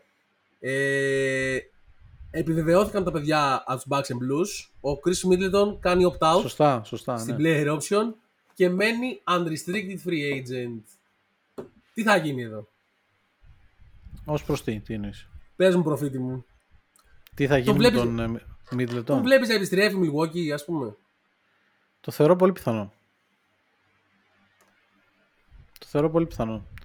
Πιστεύεις δηλαδή ότι δεν έκανε κάψα ας πούμε και τα συζήτηση με την ομάδα και δεν έκανε opt-in; Για να Ναι, βρει για κάποιο να- καλύτερο team friendly deal ας πούμε. Ναι. Ναι, νομίζω ναι. Δεν Αλλιώ ξέρω. και οι Bucks έχουν πρόβλημα τώρα, έτσι. Το ξανασυζητήσαμε τότε και με τους Bucks and Blues. Έχουν σαφώς μεγαλύτερο πρόβλημα από εμάς. Οι Bucks έχουν πολύ μεγάλο πρόβλημα στο πώς θα πλησιώσουν το roster και πώς θα καλύψουν κάθε Και παίκτη. νέος προπονητής, όχι έμπειρος. Μμμ. Και γενικά το roster έχει αρκετές τρύπες που πρέπει να καλυφθούν και να πλαισιώσουν τον Γιάννη. Ρε, και τώρα, σε- άσεις τρύπες, Και δεν είναι έχει μια δεύτερο ομάδα που star. μεγαλώνει. Ναι, είναι και μια ομάδα που μεγαλώνει. Δεν ξέρεις πώς θα είναι του χρόνου ο Μπρουκ Λόπες που φέτος ήταν εξωπραγματικός. Ναι. Είναι, έχει, είναι πολλά τα ερωτηματικά εκεί και δεν τους βλέπω κιόλας και να κινούνται ιδιαίτερα. Μμμ. Ε, νομίζω ότι άμα δεν ξεκαθαρίσουν την κατάσταση με τον Middleton, δεν μπορούν να κάνουν και πολλά. Πολύ καλό τώρα για αυτούς που έκανε opt-out, γιατί αν Ναι, έκανε ναι, opt-in σίγουρα, θα σίγουρα. ήταν σε Σε, σε Είχε πολύ δύσκολη θέση. 40 εκατομμύρια όπω έχει. Καταστρεπτικό player θα option. ήταν. εννοώ. Δεν θα μπορούσε Ναι, να κάνει ναι. τίποτα. Δεμένα τα χέρια θα έκανε. Ναι. Ναι, ε, οπότε νομίζω ότι αν δεν ξεκαθαρίσουν την κατάσταση με τον Middleton δεν είναι στη θέση να κάνουν ε, κάποια κίνηση. Να δούνε αν θα το κλείσουνε, πόσα λεπτά θα το κλείσουνε, θα τον αφήσουνε; Εγώ προσωπικά ε, δεν ξέρω και τα δύο σενάρια, αν ήμουν fan των Bucks, και τα δύο σενάρια θα μου φαινόντουσαν κάπως ε, enticing, να το πω έτσι. Ε, θα ήθελα να τα δω πώς θα εξελιχθούν. Δηλαδή και το σενάριο στο οποίο ο Μίλιον επιστρέφει για ένα χρόνο, θα πω εγώ. Ναι. Να δούμε αν έχει μια χρονιά που είναι υγιής ο άνθρωπος. Έτσι, γιατί φέτος ήταν πάλι on and off. Δεν θυμάμαι κι εγώ καν πότε γύρισε. Δεν ήταν, παιδιά, ο... Ναι, δεν ήταν. Ω, Μα δεν ήταν, όχι, δεν ήταν. Ε, Έχω περίεργα να δω αν του δώσει μια χρονιά που είναι εκεί, αν μπορεί να επαναλάβει αυτά που έκανε το 21. Γιατί το έχουμε ξαναπεί, παιδιά, χωρίς το Middleton το 21, ούτε στον ύπνο δεν τον είχαν το πρωτάθλημα. οι Bucks. Εγώ θα τολμήσω να πω, πολύ hot take, Μμμ. εάν η χρονιά των Bucks φέτος δεν είναι καλή και δεν βοηθηθεί ο Γιάννης τώρα στην off season αλλά και η χρονιά δεν αποδειχθεί καλή νομίζω ότι του χρόνου τέτοιο καιρό θα συζητάμε για το πού θα πάει ο Γιάννης. Με ανταλλαγή ή ως free agent; Ε, δεν νομίζω ως free agent, εντάξει, με ανταλλαγή. Ναι. Δεν ξέρω. Ε, νο- μπορεί και ως... Εντάξει, δεν νομίζω free agent, αλλά μπορεί. Αλλά θεωρώ ότι η επιθυμία του θα είναι να φύγει. Κοίταξε να δεις. Θεωρώ πιθανό το σενάριο οι Bucks να έχουν μια παρόμοια χρονιά όπως την ε, φετινή. Από την άποψη της κατάληξης, όχι την άποψη της προσδοκίας. Εγώ θεωρώ ότι θα έχουν χειρότερη χρονιά. Ναι, εγώ το λέω από την άποψη ότι τους βλέπω άνετα πάλι πρώτο γύρο έξω του χρόνου. Από αυτή την άποψη το λέω. Ναι. Παρόμοια. Ε, τώρα το- για το αν θα θέλει να φύγει ο Γιάννης δεν ξέρω, γιατί ο Γιάννης είναι ο χαρακτήρας αυτός. Εσύ κατάλαβες τι εννοώ. Δηλαδή είναι παίκτης που. Ναι, αλλά είναι παίκτης Πολύ- που θέλει να κερδίσει. Ναι, ρε, εσύ, αλλά παράλληλα πολύ άνετα μπορώ να τον δω να λέει ότι εδώ είναι άνετα η οικογένειά μου, είμαι κι εγώ άνετα, θα μείνω εδώ και πάμε να δούμε αν μπορούμε να χτίσουμε δεν, κάτι. δεν εδώ. νομίζω. Δεν νομίζω. Νομίζω ότι αν δεν δει ότι όλο αυτό το project στηρίζεται, δεν θα κάτσει για την αγάπη του για την πόλη, για το ότι είναι δεμένος με το η πόλη, για, για, για. Νομίζω ότι θα πάει να κυνηγήσει να... Ο άνθρωπος θέλει να γράψει ιστορία. Δεν τώρα ξέρω, μεταξύ εσύ, μας- Πραγματικά δεν ξέρω. Τώρα ότι η οικογένειά του είναι σε αυτή την πόλη καλά και τα λοιπά, δεν έχει κανένα θέμα τώρα ότι θα πάει σε άλλη πόλη να βρει πιο ακριβωνική. Ναι. Αυτά τώρα ξέρεις, αυτό το επίπεδο είναι... Και σε έχω μια πολύ ενδιαφέρουσα ερώτηση, φίλε, που το σκεφτόμουν, ε, το σκεφτόμουν από χθες και ήθελα να σε ρωτήσω. Ποιος είναι αυτή τη στιγμή all time πιο πάνω, ο Αντετοκούμπο ή ο Γιώκητς;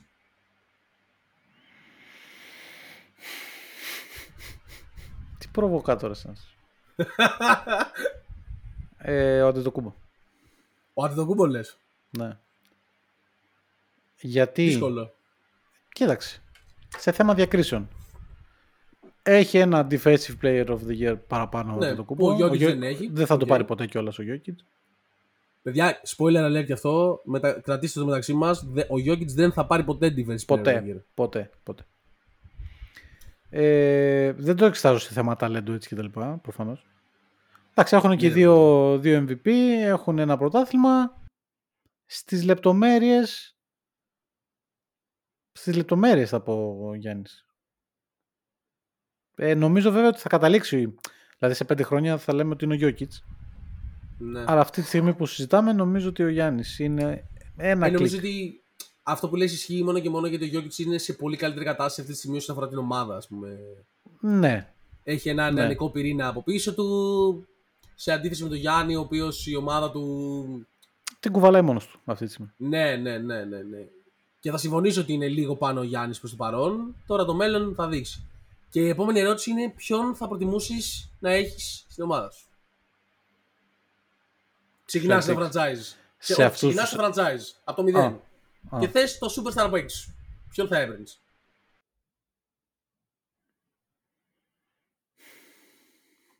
Για να την ξεκινήσω τώρα θα έπαιρνα τον Γιάννη. Γιατί Χαίρομαι η, πολύ. θε- η θέλησή Ναι, ναι. του για την επιτυχία και για να το κάνει το βήμα είναι μεγαλύτερη σίγουρα από τον Γιώργης.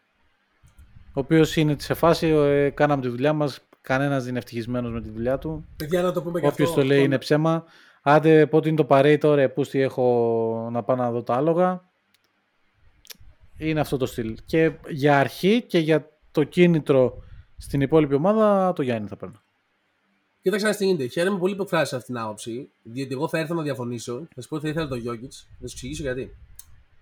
Το ακούω αυτό που λες full, το will, το determination, η δουλειά που έχει κάνει ο τύπος είναι απίστευτη και θα συνεχίσει να κάνει γιατί αυτός είναι ο χαρακτήρας του. Αλλά ε, θεωρώ ότι τις ίδιες αρχές τι μοιράζεται ο Jokic απλά με πολύ διαφορετικό τρόπο και της δουλειάς και της σκληρής προπόνησης κτλ. Και γενικά, ρε παιδί μου, εγώ πάντα είχα μία τάση όταν έχω. Γιατί ο Γιάννης και ο Γιώργη αντιπροσωπεύουν δύο πολύ διαφορετικά πρότυπα αθλητή. Ο Γιάννης είναι ο αθλητής ο οποίος ε, με την φοβερή σωματοδομή του και με την τρομερή αθλητικότητά του είναι dominant. Ενώ ο Γιώκητς είναι παίκτης ο οποίος είναι ξεκάθαρα skill dominant. Ναι, Με- ταλέντο και ευφία. Ταλέντο, ευφυα και έτσι δείχνει τον dominance του. Θεωρώ λοιπόν ότι ένας τέτοιος παίκτης που είναι πιο τεχνικά άρτιος μπορείς να γεμίσεις πιο εύκολα τα κενά του από ότι του Γιάννη. Διότι αν πεις, ας πούμε, ότι παίρνεις το Γιάννη αυτομάτως, είσαι σε ένα predicament το οποίο πρέπει αρχικά κατευθείαν να βάλεις γύρω του σουτέρ. Έτσι δηλαδή και ένα Ναι, αλλά παίκτη. α- να- αντί- αντίστοιχα τώρα από την πλευρά του Γιώκητς, αν έχεις το Γιώκητς, πρέπει να βάλεις ε, αναπόφευκτα γύρω του παίκτε που παίζουν άμυνα. συμφωνώ, ναι, έχεις δίκιο σε αυτό που λες.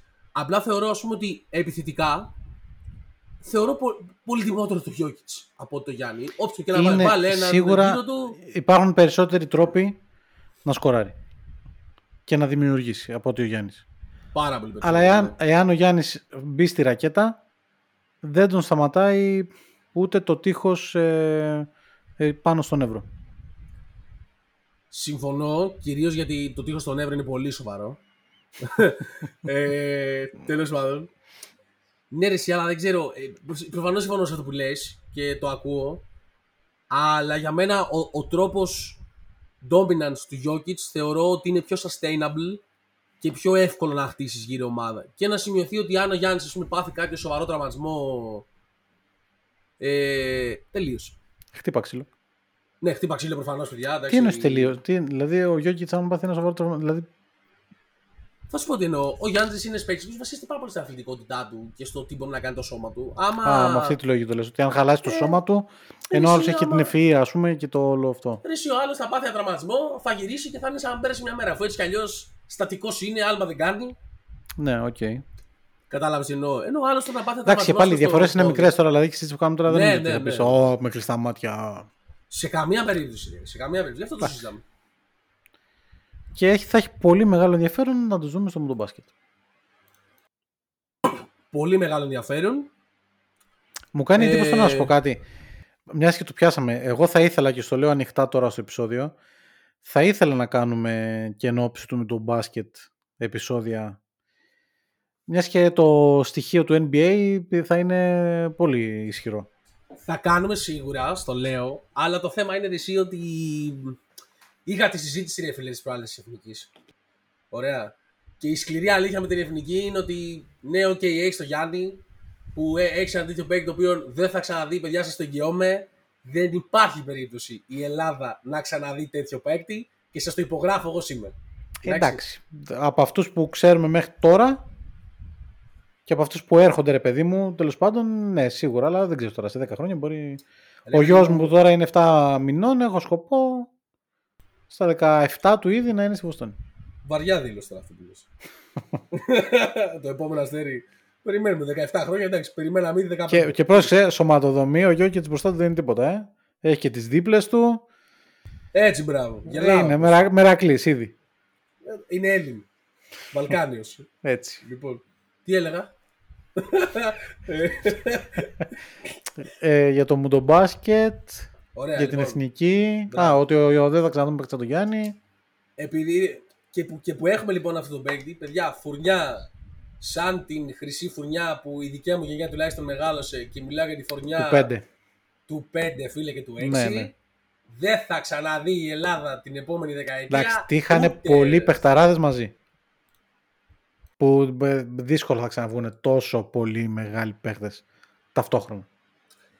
Ναι, ρε, εσύ, αλλά εκεί θέλω να καταλήξω ότι έχοντας δει ας πούμε, και το προηγούμενο το τι ήταν ε, Ολυμπιακή, τι ήταν Ευρωμπάσκετ, τι είδαμε. Εντάξει, την βέβαια είναι. Ινδία. Ο... Να σου πω τώρα κάτι. Όλο το μπάσκετ είναι διαφορετικό. Δηλαδή η Σερβία έχει το Jokic, αλλά δεν έχει καμία σχέση με τη Σερβία τώρα δεκαετίας 90. Και Όχι, έχει καμία σχέση. αρχές δεκαετίας 2010 εκεί. Είναι, εντάξει, ε, είναι γενικά το μπάσκετ, ειδικά το ευρωπαϊκό, έχει πέσει πάρα πολύ σε σχέση με προηγούμενες δεκαετίες. Δηλαδή και η Ισπανία ακόμα, μάλλον να σου πω αλλιώς, αυτή η Ισπανία, τώρα κάνουμε συζήτηση με τον μπάσκετ, το ανοίγουμε τώρα.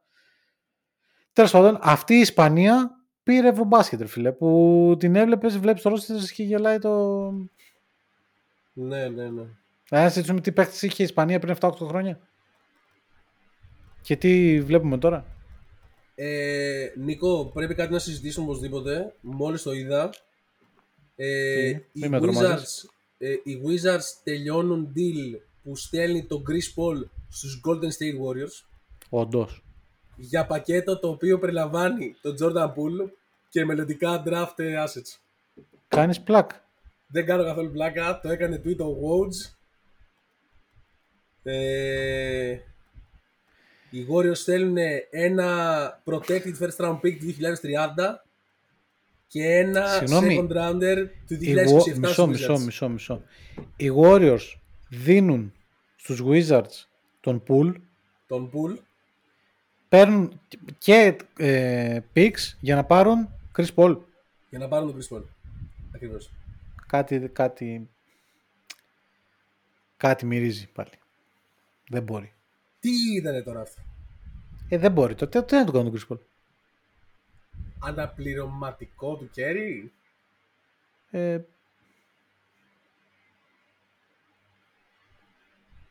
Τι συμβαίνει ρε στα φίλε, τι ήταν 30 αυτό; πόσο είναι ο Chris Paul και δίνεις τον Jordan Poole που ναι είναι το, το τσογλάνι κολοπεδαράς αλλά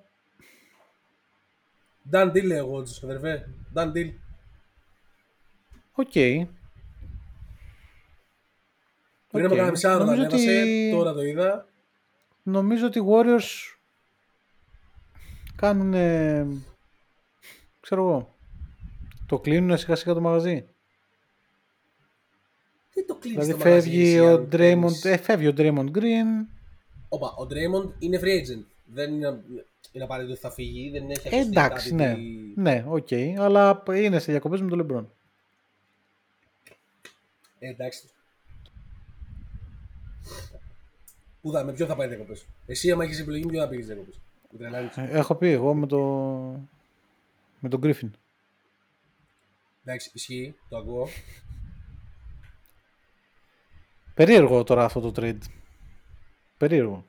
Έχεις κάποιες πρώτες σκέψεις να μοιραστείς μαζί μου, δεν ξέρω, ρε φίλε. Δεν ξέρω ρε φίλε. Δηλαδή τώρα αυτό είναι... Κοίταξε να δεις. Κοίταξε να δεις. Έχει λογική κατά τη γνώμη σου; Δεν νομίζω. Θα σου πω, θα σου, θα σου πω τι σκέφτομαι τώρα.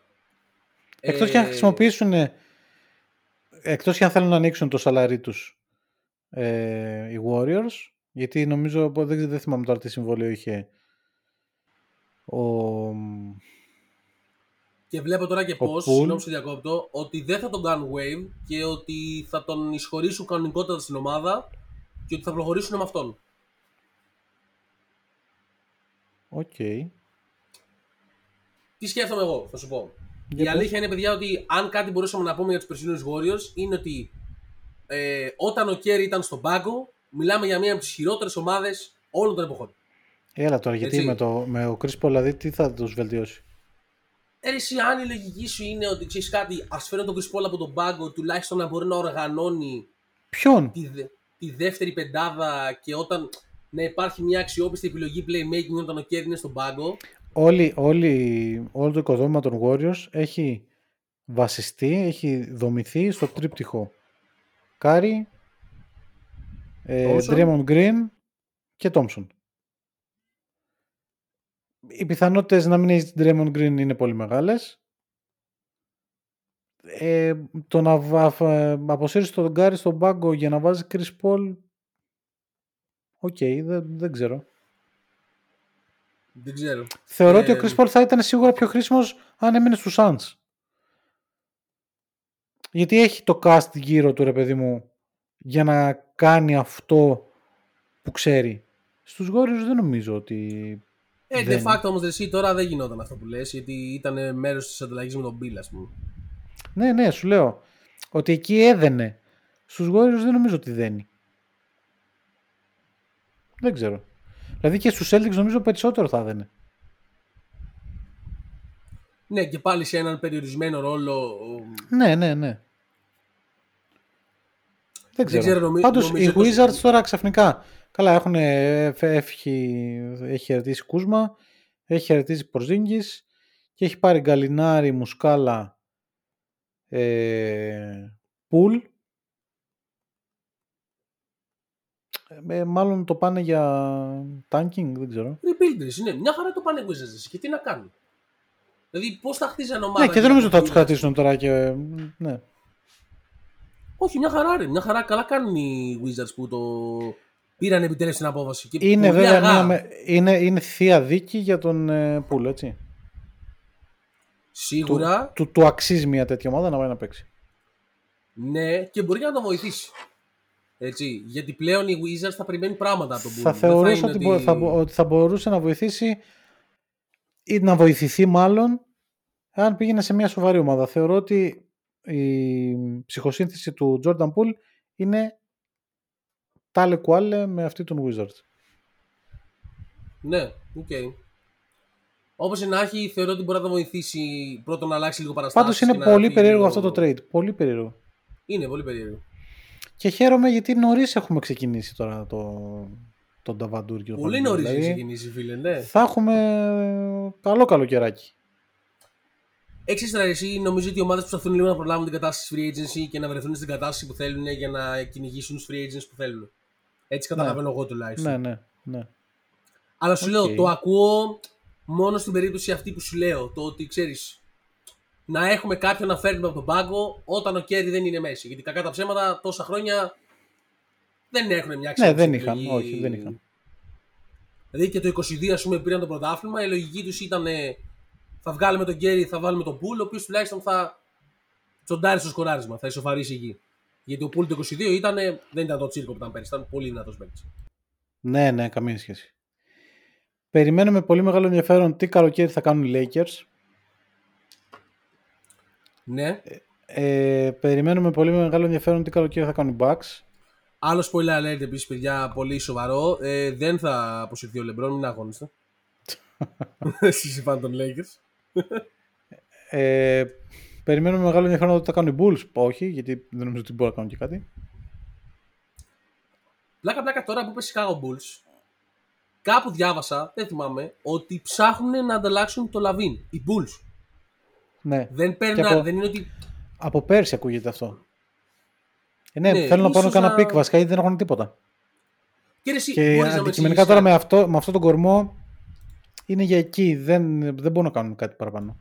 Ρε μαζί σου, μπορείς να μου εξηγήσεις τι σκατά έγινε με τον Lonzo Ball; Καλά αυτό τώρα.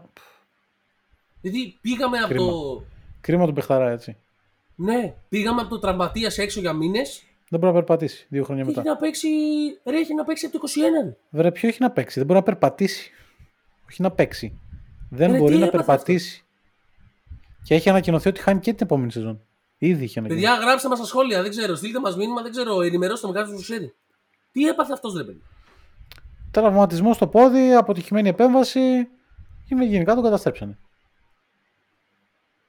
Ωραία. Και, Και θυμάσαι, θυμάσαι με ότι Lonzo ως- Ball, Βέβαια.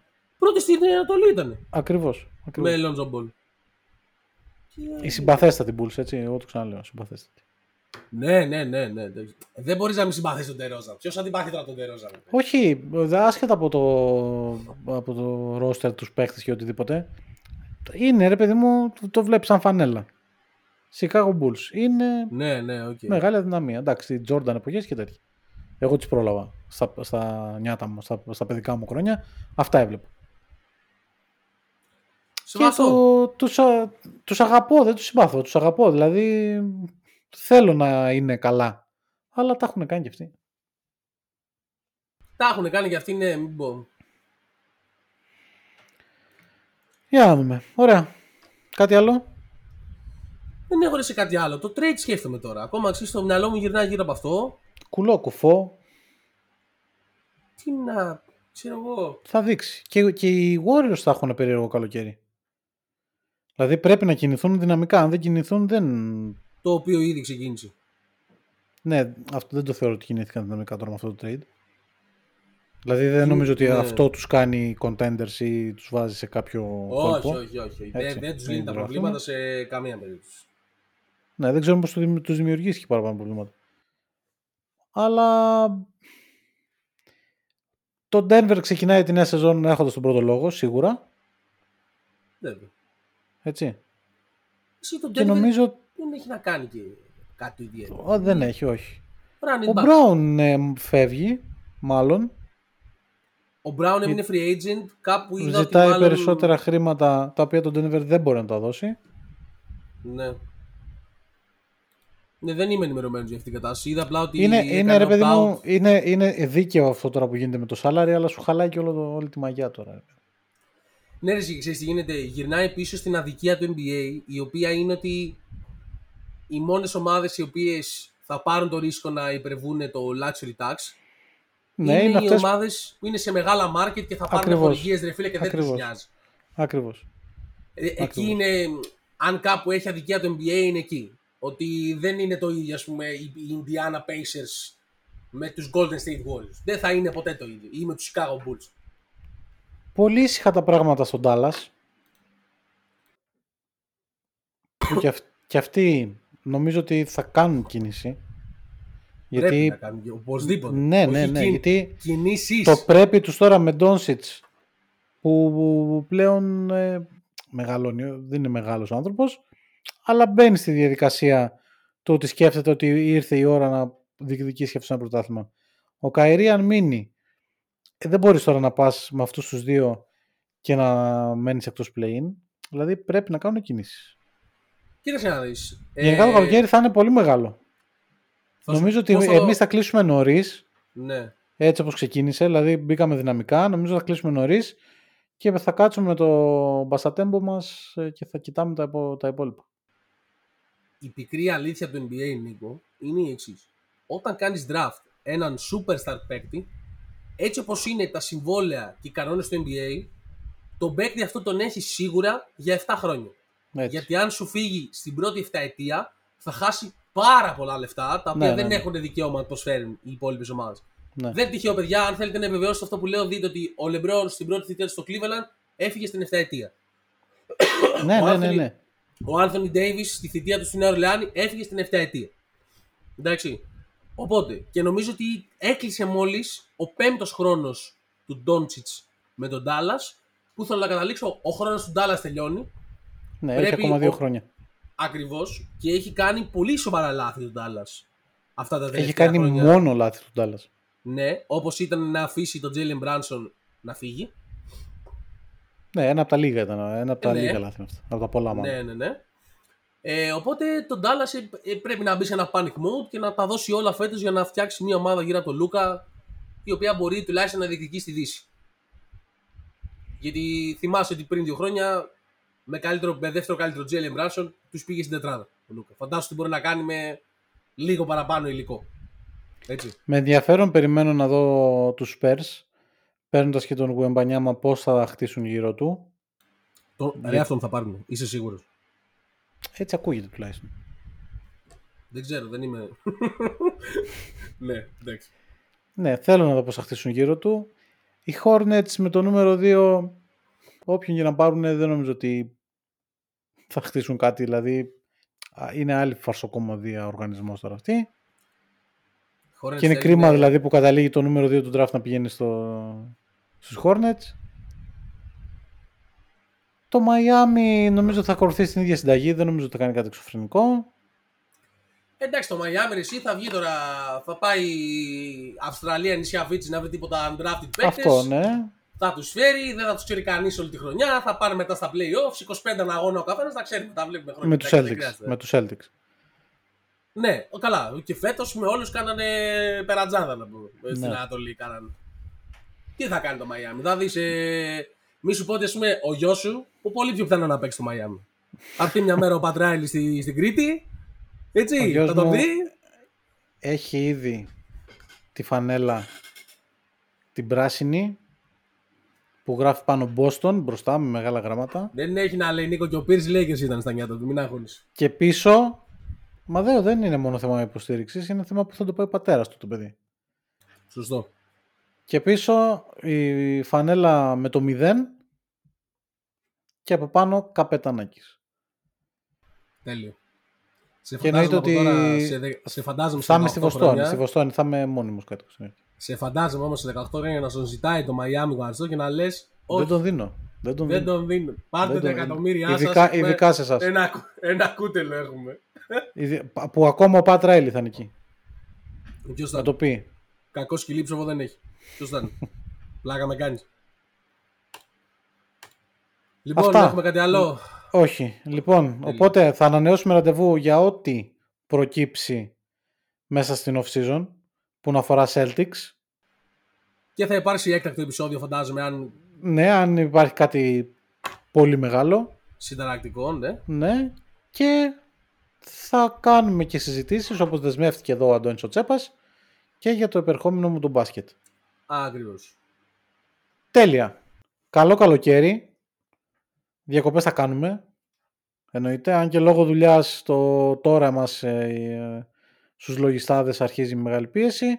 Αλλά ευελπιστούμε ότι θα κλείσουμε σαν άνθρωποι και θα κάνουμε τις διακοπές μας να ηρεμήσουμε από την πολύ μεγάλη χρονιά, από το πολύ ξενύχτη που φάγαμε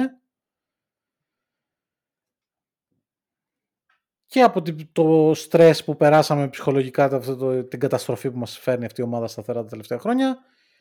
Ήρθε η ώρα να ηρεμήσουμε, να πούμε καλό καλοκαίρι, καλά μπάνια. Κυριακή εκλογές να πάτε να ψηφίσετε, δεν έχει κρυθεί τίποτα. Αυτά. Ε, καλό καλοκαίρι να πω και από μένα. Ε, οπλιστείτε με υπομονή όλοι, αλλά κυρίως οι φαν των Celtics, γιατί την ξέρουμε για την ομάδα μας. Ότι ό,τι και να γίνει στην off-season, ξέρουμε καλά τι θα δούμε. Οπλιστείτε με υπομονή, ψυχολογικά. Ε, δεν ξέρω τι χρειάζεται ο καθένας. Να κάνουμε τους διαλογισμούς μας το καλοκαίρι. Ε, να πάμε σε παραλία, να ηρεμήσουμε, ρε παιδί μου. να Γεμίστε πούμε με- μπαταρίες, Μπράβο, γιατί για να- η να χρονιά που γεμίσουμε- έρχεται θα είναι η χρονιά που θα μεταδώσουμε τη φλόγα των Boston Celtics σε όλη την Ελλάδα. Ακριβώς. Και καλό καλοκαίρι, παιδιά, να περάσετε τέλεια. Ό,τι και να Φιλιά. κάνετε.